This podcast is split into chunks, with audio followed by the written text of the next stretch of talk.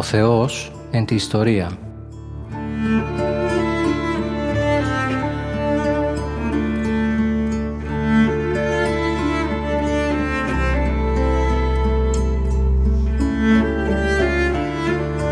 Περιδιαβαίνοντας την Παλαιά Διαθήκη με τον Μητροπολίτη Γόρτινος και Μεγαλοπόλεως, Κύριο Ιερεμία.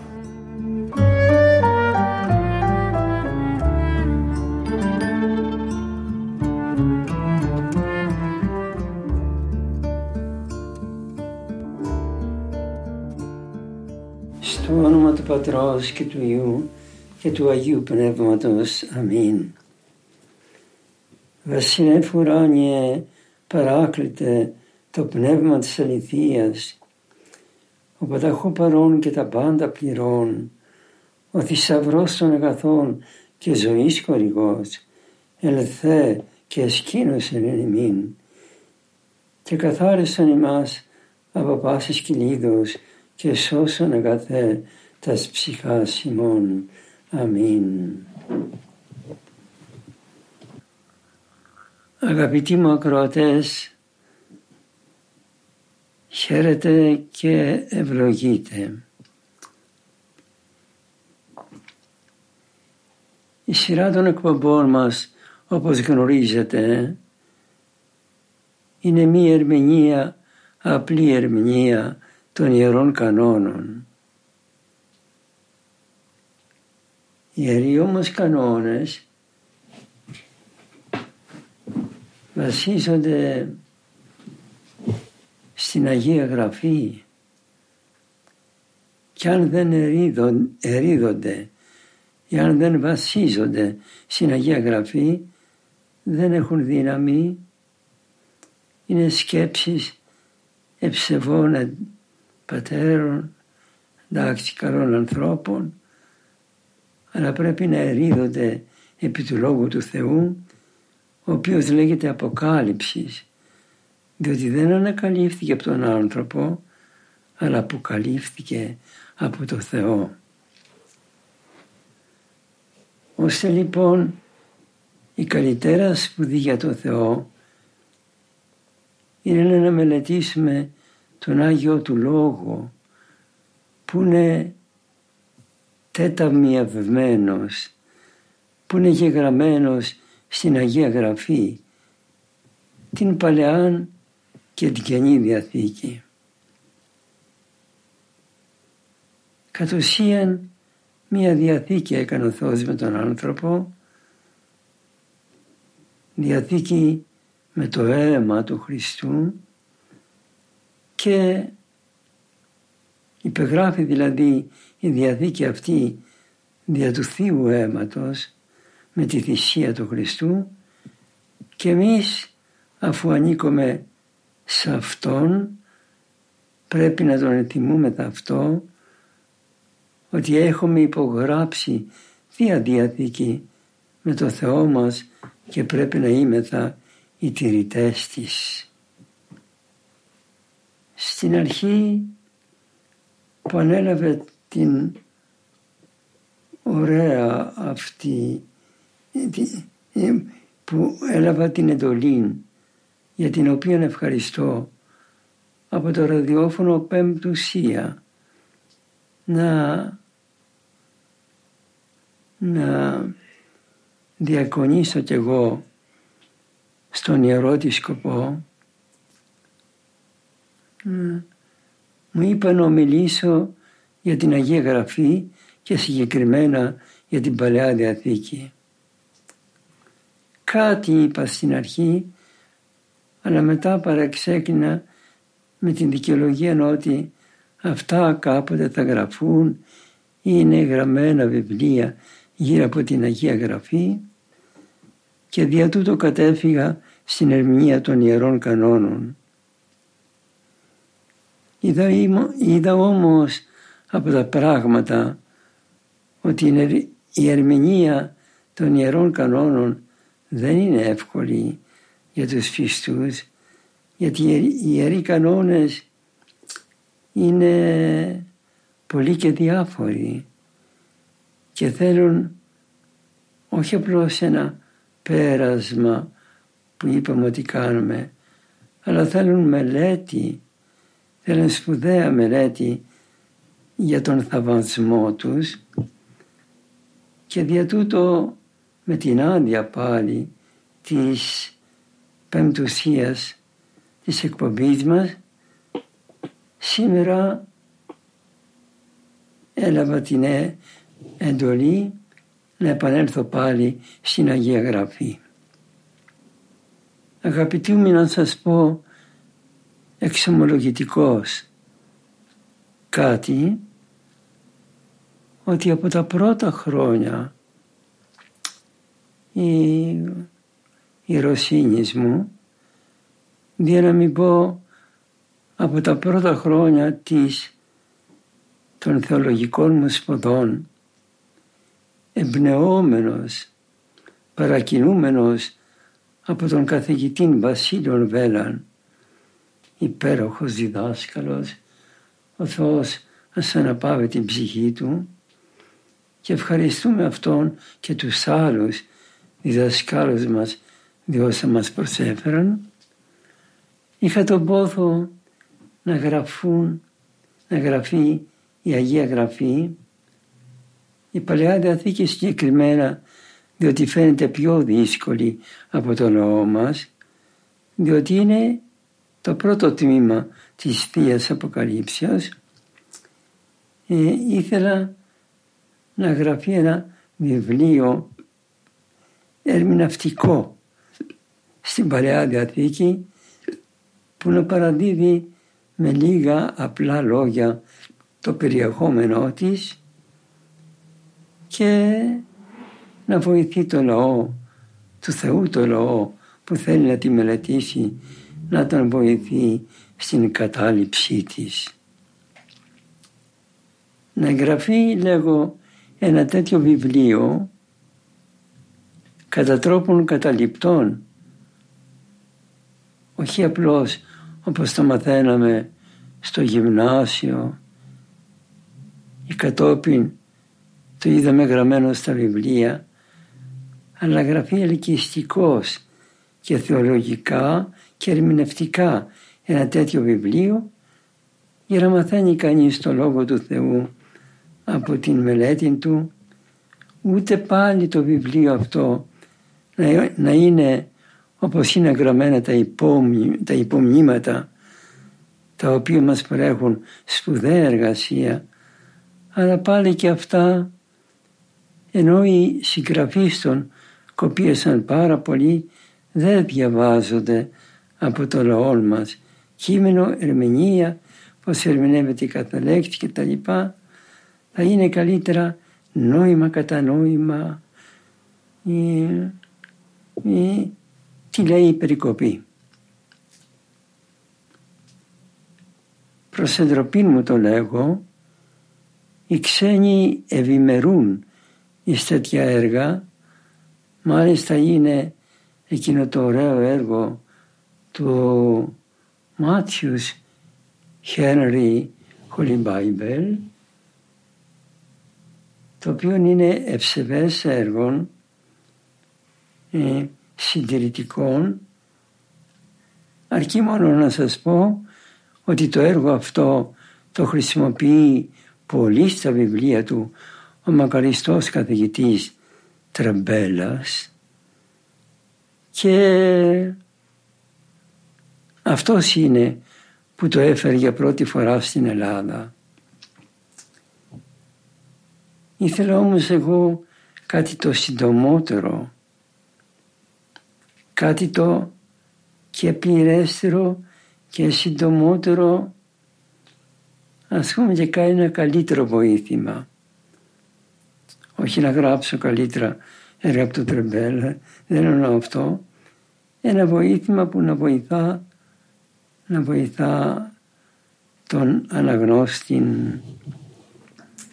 επιτοπλίστων καλύτερα. Υπάρχει μια σειρά γραμμένη στην Παλαιά Διαθήκη του βιβλιοπολίου της αδελφότητος Σωτήρ. Είναι δουλειά αυτή. Κοπίωσαν πάρα πολλοί συγγραφείς των δύο κατ' ουσίαν συγγραφείς. Τους ευχαριστούμε πάλι. Πολύ. Ε,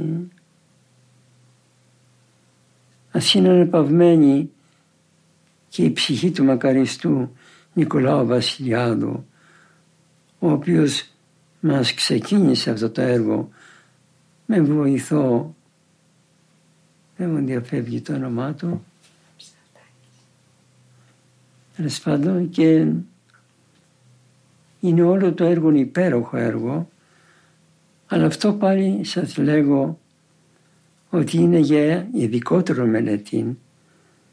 Δεν είναι για τον οποιοδήποτε. Είναι για τον ιεροκήρυκα, για τον θεολόγο. Είναι κάτι μεταξύ υπομνήματος και κηρυγμάτων. Πάντως υπέροχο βοήθημα, αλλά όχι για το λαό.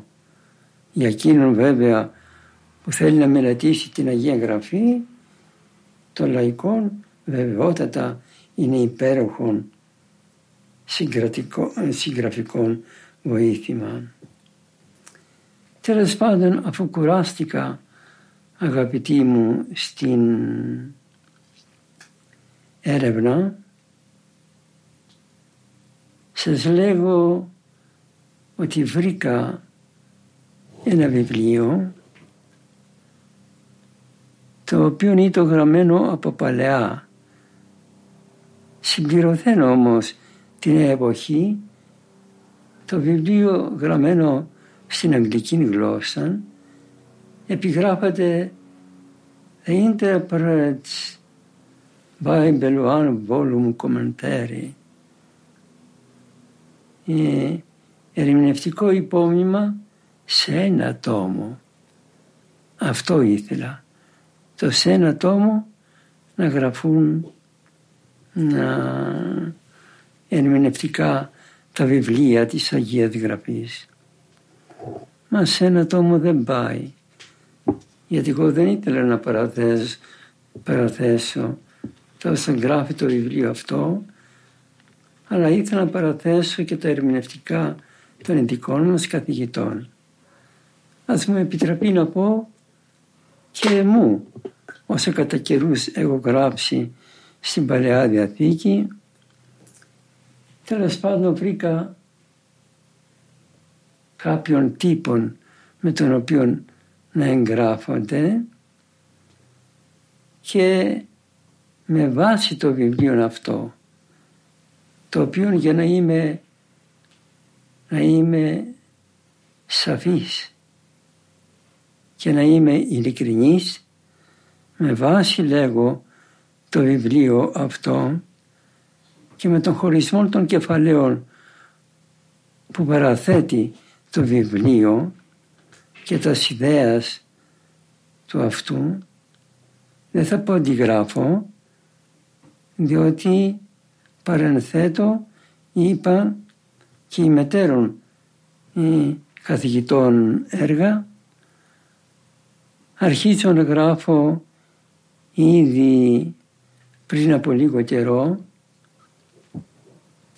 Αρχίζω λέγω να γράφω ένα σύγγραμμα το οποίο σκοπεύω με την προσευχή σας να το γράψω κατά σύντομο τρόπο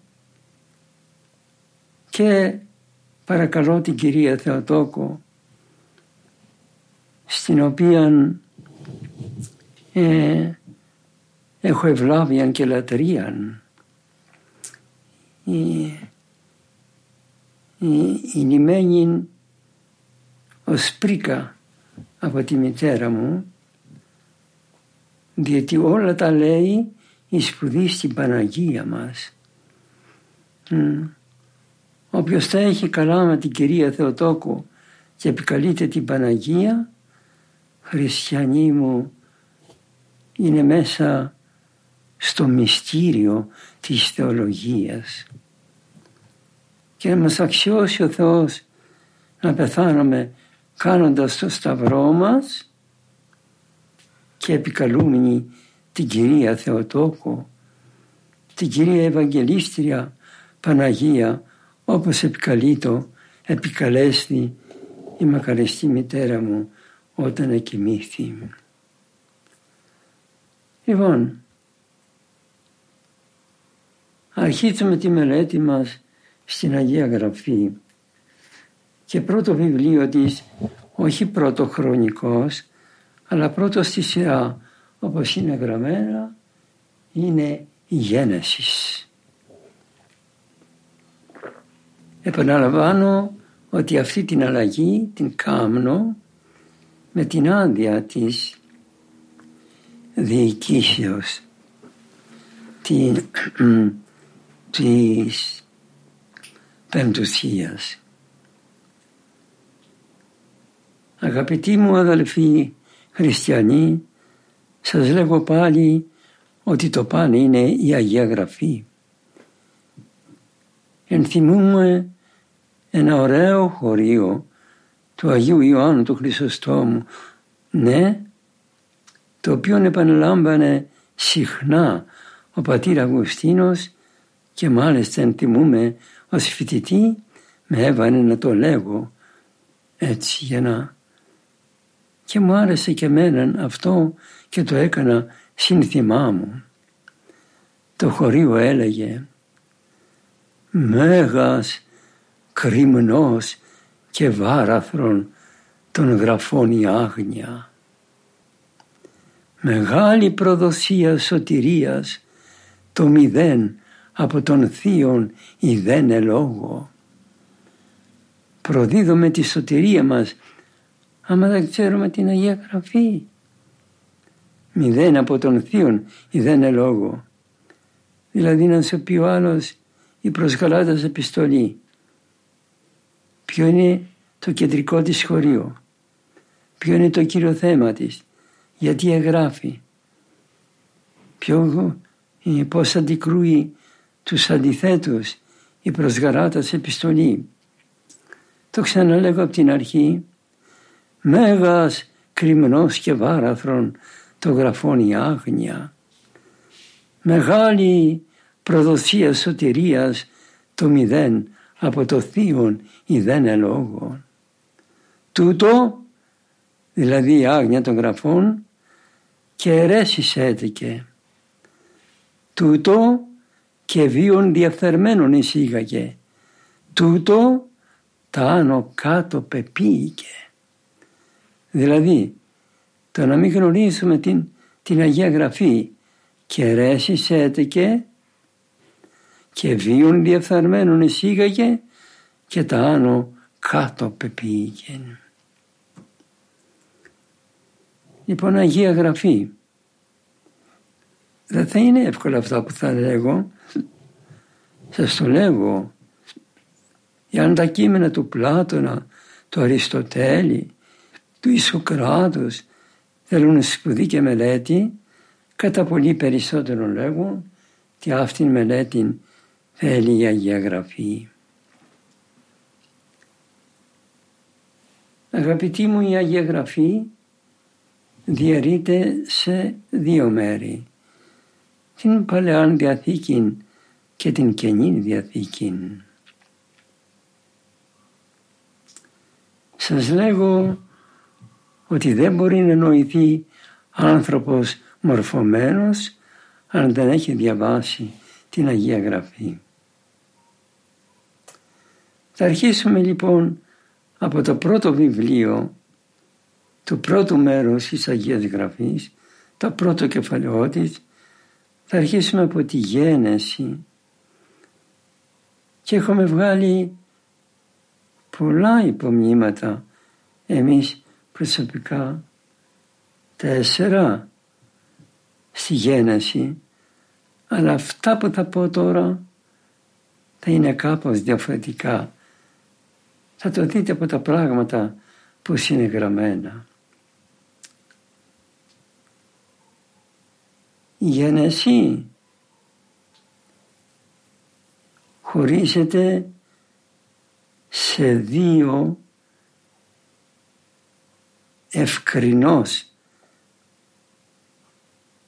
διαχωριζόμενα μέρη. Το πρώτο μέρος το αποτελούν τα 11 πρώτα κεφάλαια. Το δεύτερο μέρος αρχίζει από το 12ο κεφάλαιο μέχρι το τελευταίο της, το 50ο κεφάλαιο.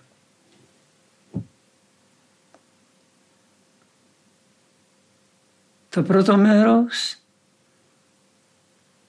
μας λέει, μας λέγει για τη δημιουργία όλου του κόσμου και του ανθρώπου από τον Θεόν.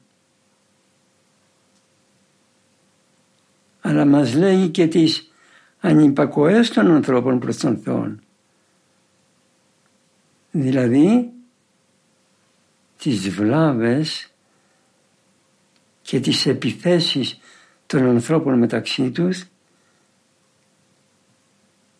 και τις τιμωρίες και τις καταστροφές του Θεού εναντίον, εναντίον τους. Μέχρι ότου έχουμε τη μεγάλη καταστροφή τον κατακλυσμό στο έβδομο κεφάλαιο.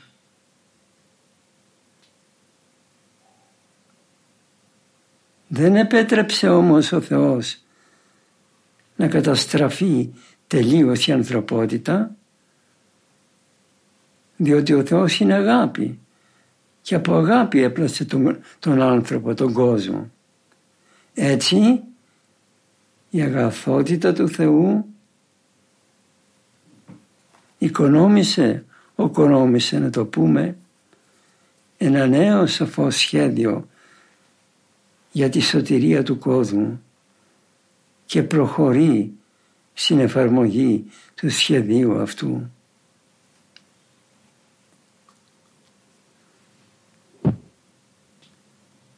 Το σχέδιο του Θεού είναι,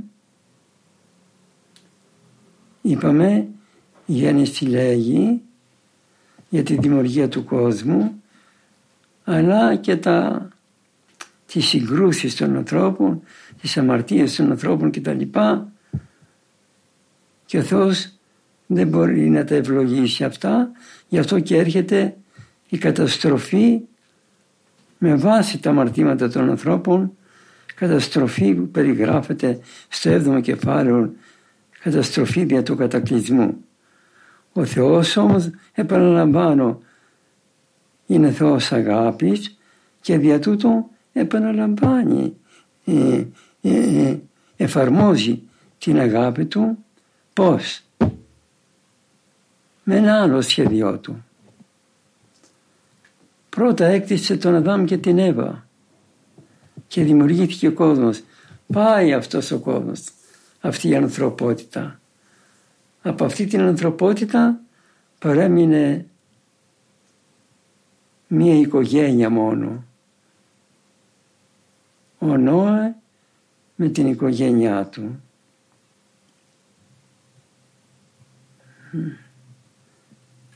Ακόμη περισσότερο επειδή οι απόγονοι του Νόε επανέλαβαν τα ίδια όπως οι προηγούμενοι τους. Για τον λόγο αυτό ο Θεός προχωράει επειδή είναι αγάπη λέγω και πάντα θέλει τη σωτηρία του ανθρώπου. Δεν έκανε τον άνθρωπο το καταστρέψει και να μην υπάρχει. Θέλει ο άνθρωπος να ζήσει και να απολαύσει το σκοπό για τον οποίο επλάστη. Ποιο σκοπό; Την απόλαυση του Θεού. Σωτηρία το λέμε αυτό. Λοιπόν, ο Θεός τώρα προχωράει επειδή μάρτισαν και οι απόγονοι του Νόε προχωράει σε άλλο σχέδιο στην εκλογή μιας άλλης οικογένειας στην οποία άλλη οικογένεια όχι του Νόια το τρίτο σχέδιο του Θεού. Διαθήκες αυτές. Βλέπετε και δεν έχουμε μόνο μία διαθήκη. Μία διαθήκη υπάρχει στο Γολγοθά αλλά για να φτάσουμε εκεί περνάμε από στάδια. Λοιπόν η τρίτη η τρίτη εκλογή του Θεού. Ήταν να εκλέξει μια οικογένεια το σχέδιό του. Ήταν να εκλέξει λέγω μία οικογένεια στην οποία θα έδινε την ευλογία του και θα γινόταν η οικογένεια αυτή το μέσον σωτηρίας για τη σωτηρία όλων των οικογενειών της γης όπως λέγει η Γένεση στο 12ο κεφάλαιο. Και η οικογένεια αυτή είναι η οικογένεια του Άβραμ όπως λέγεται στην αρχή. Αυτό ήταν το πρώτο όνομά του. Και της Σάρας. Αυτό ήταν το πρώτο όνομά της. Της Σάρας με ένα ρο. Προγόνων του λαού του Ισραήλ. Καταγωμένων αυτών ο Άβραμ και η Σάρα από τη Μεσοποταμία το σημερινό Ιράκ. Την οικογένεια αυτή ο Θεός την κατήφθηνε με το τότε κίνημα των μεταναστεύσεων των λαών 12η χιλιοτερίδα συνέβαινε αυτά αυτά τα κινήματα οι, οι μεταναστεύσεις των λαών και συνέβαινε διότι οι ανάγκες το προκαλούσαν αλλά σε αυτά μπλεκόταν ο Θεός και έκανε το σχέδιό του για το τελικό του σκοπό, τη σωτηρία του ανθρώπου. Λοιπόν, την οικογένεια αυτή ο Θεός την κατήφθηνε με το κίνημά του, το κίνημα, με το κίνημα των ανθρώπων, το κίνημα των μεταναστεύσεων προς τη Χαναάν, προς την Παλαιστίνη, το σημερινό Ισραήλ, το κίνημα των μεταναστεύσεων. Αλλά έπειτα επήγε τον Αβραάμ και στην Αίγυπτο. Και έπειτα πάλι τον έφερε στη Μεσοποταμία, αλλά και πάλι τον έφερε στην Παλαιστίνη. Θα σταματήσω εδώ αγαπητοί μου χριστιανοί και θα συνεχίσουμε στο επόμενο μάθημά μας.